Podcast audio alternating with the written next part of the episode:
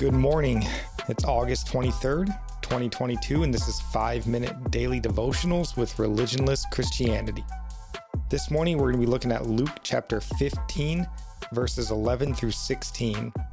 And they read Then he said, A certain man had two sons, and the younger of them said to his father, Father, give me the portion of goods that falls to me.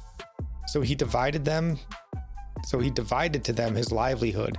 And not many days after, the younger son gathered all together, journeyed to a far country, and there wasted his possessions with prodigal living. But when he had spent all, there arose a severe famine in that land, and he began to be in want. Then he went and joined himself to a citizen of that country, and he sent him into his fields to feed swine. And he would gladly have filled his stomach with the pods that the swine ate and no one gave him anything. You know, look at the beginning of this parable in light of the two previous parables we read the parable of the lost sheep and the lost coin. Both of those parables tell of something that God lost and was looking for. So, how did he lose it? Well, maybe the opening of the prodigal son gives us insight. The son here, who represents us, despised his father's home. He wanted to leave. He wasn't dismissed. So, tying this back to the lost sheep, maybe the sheep didn't get lost, but rather chose to walk away from the shepherd. James chapter 1 verse 14 through 15 tells us, "But each one is tempted when he is drawn away by his own desires and enticed. Then when desire has conceived, it gives birth to sin, and sin when it is full grown brings forth death." We are led away by our own desires. We aren't pushed away by the Father. Like the prodigal, that prodigal living just looks like so much fun, more than staying and working the Father's farm. You know, let's take our money and go and experience all the big city has to offer us. You know, what does dad know, anyways, right? He can't tell, you know, he can't tell me what makes me happy, what the best life for me is. Or so we think as we walk away. And also, like the previous two parables, it's important to remember that this prodigal son is just that a son.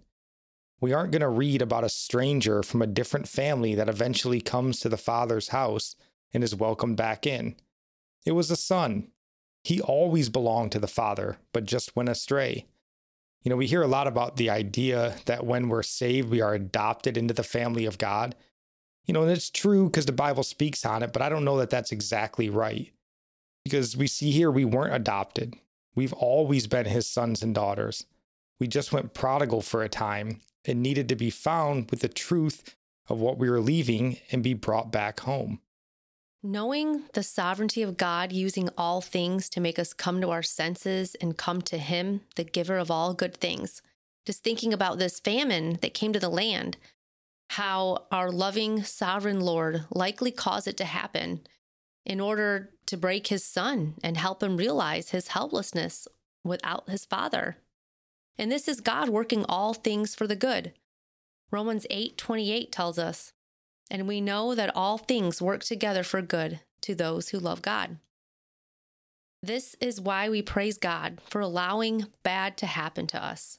It's a discipline in a sense to first lead us to his goodness and even after being adopted into his family by spiritual birth, we continue to go through hard times, testing our faith and relying on God. We can't rely on money. The prodigal son got his money from the father, but he blew it.